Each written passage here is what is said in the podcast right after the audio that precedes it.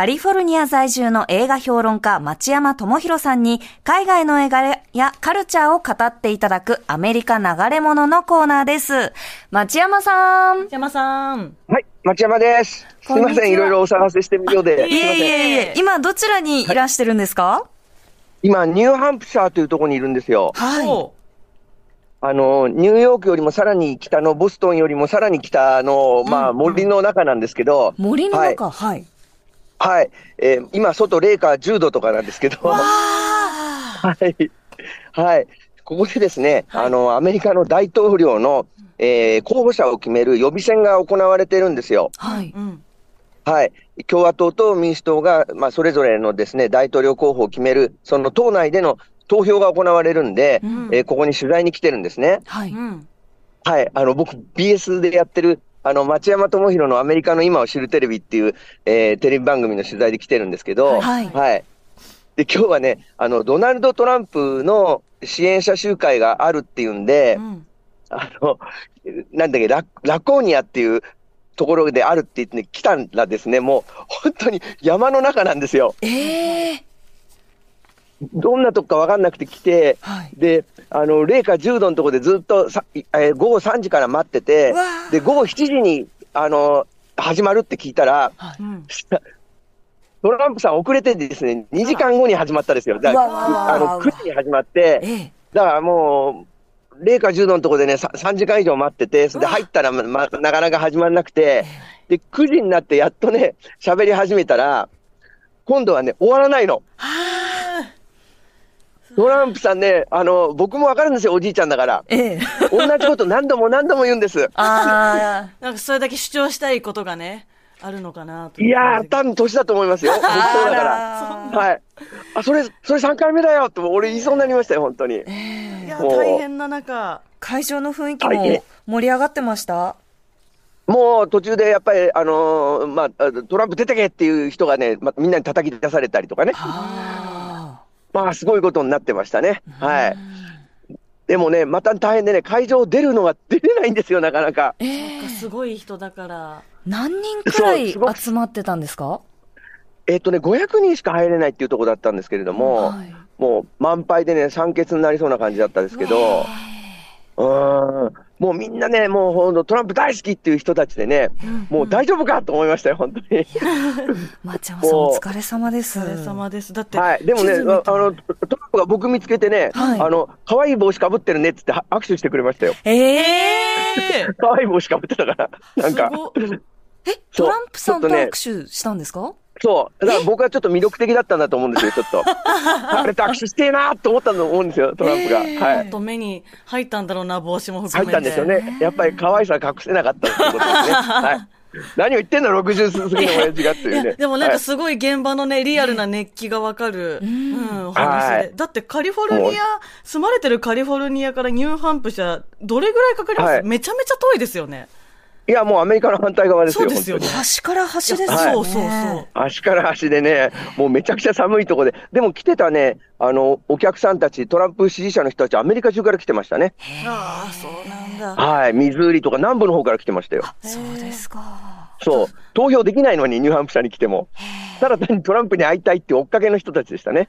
すごい、はいなんかもはやなんか推し活的な、うん。あ、ねそうそう、うん。そうなんですよ。ほとんど宗教に近い感じでしたね。はい。もうね、演説の内容ね、これからバイデン政権が続くとアメリカは地獄に落ちるぞっていうのをね、はい10回ぐらい繰りが繰り返してましたけど。あすごいなんかあんまり根拠のないな。ってましたね。大丈夫かもと思いましたけど。はい。まあ大変でした。はい。やっとね、あったかいところ来れてね、もうあ、あよかったです。あのね、えっと、3時から、はいえっと、出るまで11時間だ。えだから、なんだ、7時間以上立ちっぱなしでしたよ。うわー、お疲れ様でした。本当にお疲れ様でした。もうめ めちゃくちゃきつかったです。はい。すいません、ドタバタしまして。はいと。んでもないですそうなんでね、今日は実ははい本番前に収録という形でね、やってますからね。はい。時差も、言わなくていいのにいやいや、時差もちょっとすごいんですよね、実は。そう、時差もすごいんですよ。ねはい。大そう変な中、ありがとうございます。いえいえ、でも仕事だからね。はい。好きでやってますから。はい。大丈夫ですよ。かっはい。プロだな。誰にもね、誰にもね、あの強いられてないですから。はい。大丈夫です。はいいやいや。えーということで、はい。今回の、あ、あ、前回のその紹介していただいたビヨンドユートピア脱北も、デカミちゃんも、はい。私石山も見ました。でもああ、どうですか？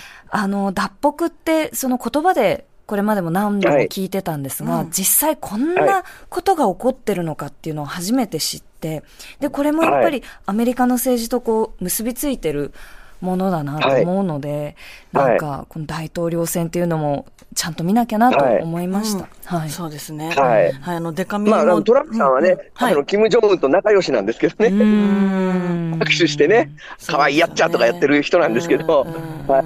まあデカミも北朝鮮から、はい。はいはい。あ、大丈夫ですかごご覧になったんですよね。あ、はい、見たんですけど、あの、はいちょっとあまりにも、こう、むごいシーンがあるので、まあ、あの、この作品に触れて興味を持って見るっていう人たちは、そういう社会問題とかに、こう、比較的興味のある方々だと思うんですけど、だから覚悟を持って見る方がもちろん多いと思うんだけど、はいそれでもちょっとなお、注意してみてねって言いたくなるぐらい、その実態がちょっとあまりにひどくて、はい。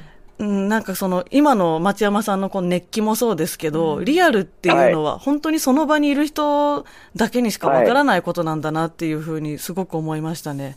そうですね。うんうんまあ、北朝鮮から出るっていうのは、その単に韓国に渡るのかと思ってるととんでもない話で、本当ですね。中国、ね、ベトナム、ラオス、タイまで行かなきゃなんなくて、でその間、中国、あのベトナム、ラオスはあの北朝鮮側なんで、見つかると通報されちゃうんですよね。うんうん。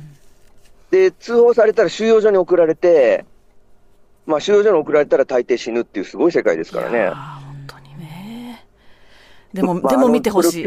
うん。はい。というね、えービヨンド・ザ・ユートピア。ユートピアってのは本当に皮肉でね、うん。北朝鮮のこと言ってるんですけどね。うんはいはい。あの、僕、それをね、脱出させる牧師さんがすごいですね。すごいうん人でしたね。でもなんかまたこの牧師さんもすごい方でしたいね。や、そうなんですよね。はい牧師さん、牧師さんで壮絶なうん。ものをね。そう。うんうん。ね、救出する過程で息子さん亡くしてるんですよね。はい。もうすごいですね、人生をかけてね。はい。ですよ。というのは今公開中のビヨンド・ユートピア、えー脱北ですね。はいはい。はい。で、今日ちょっとお話ししたいのは、もうこれも、えー一般公開が今週の金曜日からになる映画で、はい。うんはい。えっ、と、アカデミー賞のですね、主演女優賞候補と言われてる映画です。はい。えーこれ、哀れなる者たちというね、ちょっと、えー、プアティングスっていう現代なんですが、うんこれね、えーフランケンシュタインの女性版です。はい。ほはい。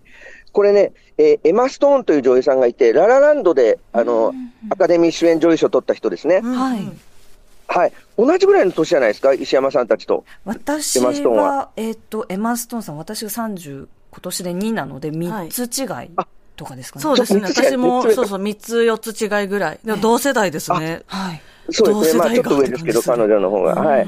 で、彼女がまた2回目のアカデミー賞を取るんじゃないかって言われてるんですよ。うんこのえ哀れなる者たちという映画で。はい。で、彼女が演じるのは人造人間です。うん。うん。はい。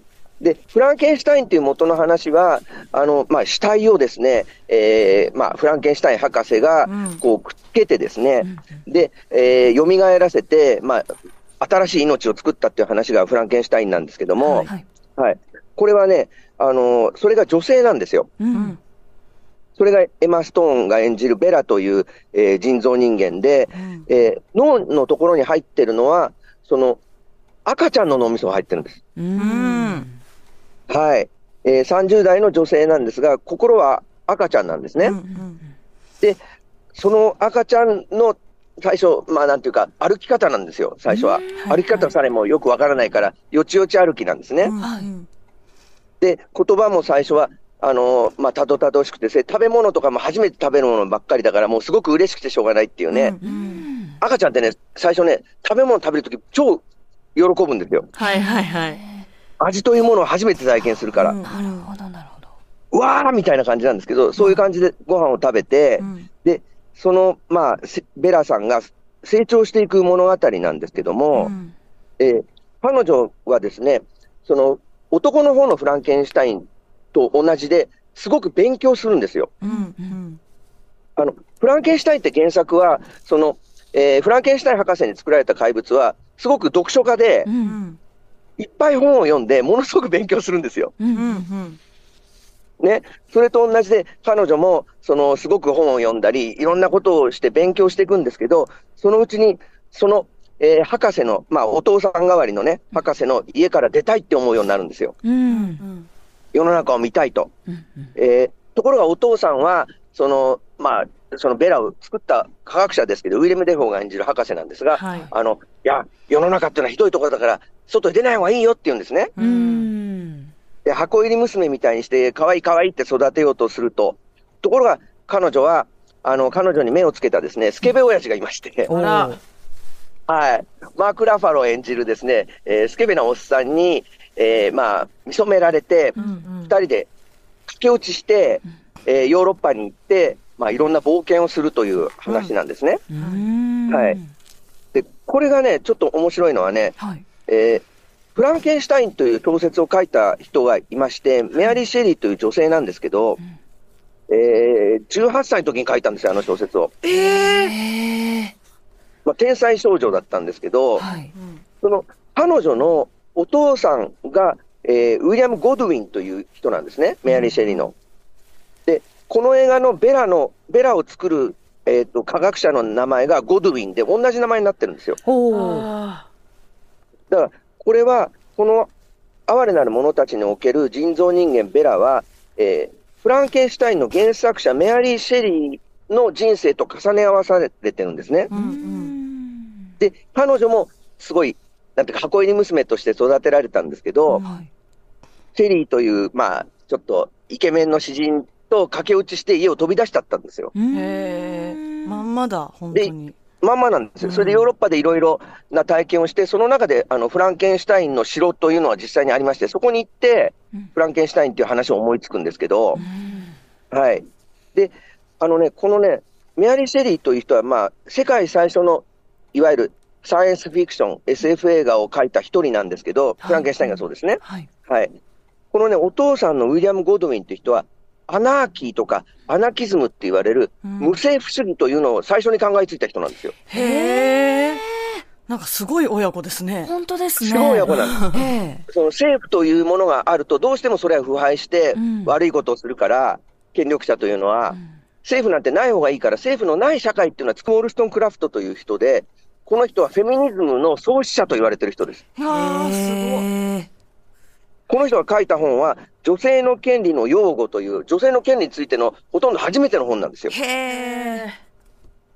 だから、フランケンシュタインを作ったメアリー・シェリーは、アナキズムの元祖とフェミニズムの元祖との間に生まれてるんです。いやーとんでもない。本当ですね。すごい。いろんなものを世に生み出してう。ん。はい。で、特にね、そのお母さんのメアリー・ウォルストン・クラフトという人は、その貧しい人たちの権利っていうものが、その当時はまだなかった時代でう、ん。で、フランス革命が起こって、貧しい人たちが立ち上がったってことを知って、まあ、彼女はイギリス人だったんですけど、ものすごく興奮して、フランス革命に参加しなきゃっつって、フランスに行ってるんですよ。ええ。へその頃ね、あのまたすごいのは、このメアリー・シェリーさんは、結婚というものはくだらないんだって言って、うん。結婚の外の恋愛っていうものをうん。試してみようってことで、えーこのメアリー・シェリーの前に、彼女が何人かのそういう男性と、音が。ちょっと電波がね、途切れ途切れになり始めちゃって、一瞬安定するまで。すすみません。あ、今ちょっと途切れちゃいますね。後で。はい。電波がちょっと不安定らしいですけど、ね。あそこで出ます？外へ。お、お、おってなっちゃいますね、なんかね。で出れる？あ、今聞こえますかね？えっ、とね、山に囲まれてたみたいですね。ああ、あそうですかあ。、でも今あ、ちょっとままたで行く？安定してるような。今、フリーウェイに入った。あちょっとやっぱはい不安定で。は、えっ、と、今から言いますと、はい。はい。で、さ今いいですか？続けても。今のとこカットしちゃってもらって、はい大丈夫ですか？このまま行ってもいい？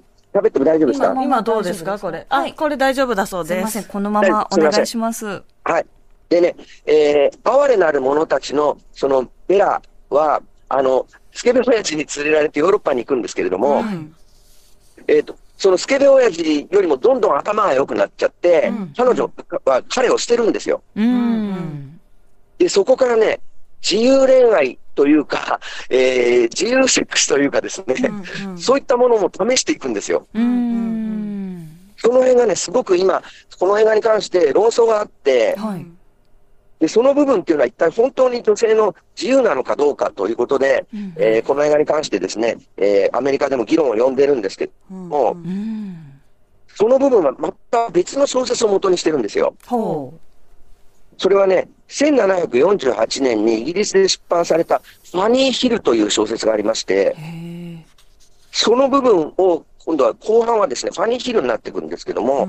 あのね、それはね、その頃のイギリスっていうのは、18世紀のイギリスっていうのは、女性っていうのは、その性においては完全に客体うん。として受動的な存在として見られてたんですよ。はい。うんで、あと、仕事は女性には主婦以外はほとんどなくて、う。うんん結婚できなかったら、娼婦になるしかなかったんですね、当時は。うん。まあ、それぐらいひどい時代だったんですけども、はい。その中でファニー・ヒルという貧しい女の子が、あの、孤児で、で、まあ、娼娼婦のところに売られちゃうんですね。うん。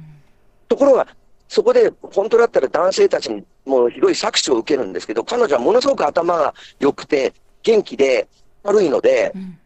その男たちの陰謀を次々と覆してですね、うん。どんどんどんどん彼女はですね、えー幸せになっていくって話なんですよ。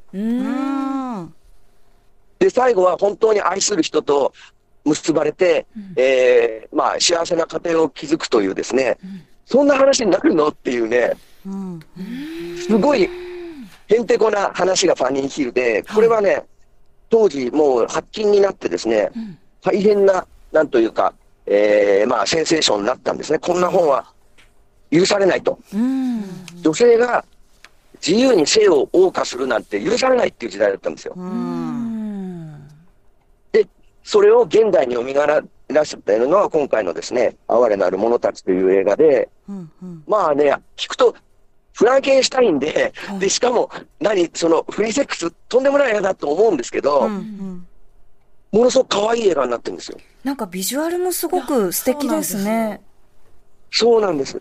一応舞台は19世紀ヨーロッパってなってるんですけど、うんうん。実際の19世紀ヨーロッパじゃなくて、スティームパンクと言われるその蒸気機関が、はい。えーと現代のテクノロジーまで発達したような、ありえない世界になってておとぎ話みたいですよ。ーへえ。なんかいろんなところ原作というかフランケンシュタインだったり、はい。ファニーヒル元にしつつ、ん。やっぱこうちゃんとフィクションとして見やすくしてくれてるんでしょうね、い、ろんな部分を。そうなんですけど美、しさとか。それはそうなんですが、エマ・ストーンが丸出しで頑張ってるんで、ここまでやらなくてもいいのにと思いましたよ。だ。って結構日本で CM 流れてるんですよ、この映画の。はいあ、そうなんですか？めちゃくちゃおしゃれ映画の感じで流してますよ。うん。それがね、本当におしゃれで可愛いんだけど、丸出しなんですよ。へえ、ちょっと楽しみだな。これはすごい見たいですね。解説はいも聞いうて、ぜ全くイメージ変わりましたもん、CM で見てたイメージと。ああ、そうですか。はい。しそれね、CM で見ていくとね、え、ここまで見せちゃうの？っていうね、結構みんなびっくりすると思いますよ。え、なんかイメージとしてはあの、ニンフォマニアックとか、ああいう、その、あそこまですごくない。あ、あそこまであそこまで。あそこまでひどくないですけど、それは安心してください。はいあんなにひどくはないです。はい。そうですか。じゃあちょっと安心して見られる気がします。そうですねはいはい。僕ね、ぜぜひね、その、まあ、論争になってて、これがいいのか悪いのかって言って、もう本当に真っ二つに分かれてるんで、はいあの、ベラの冒険に関してですね、うんうんはい。ぜひ、あの、ご感想を聞きたいと思います。はい。はいえー今日は今週26日金曜日から公開される映画、哀れなる者たちをご紹介いただきました。町山さん、本当にありがとうございました。どうもありがとうございました。電波の状況が悪くお聞きづらいところがあって大変申し訳ございませんでした。すいません以上、あ、はいこちらこそすいませありん。がとうございます。ゆっくり休んでください。はい、すいませんです。はいはい。以上、アメリカ流れ物でした。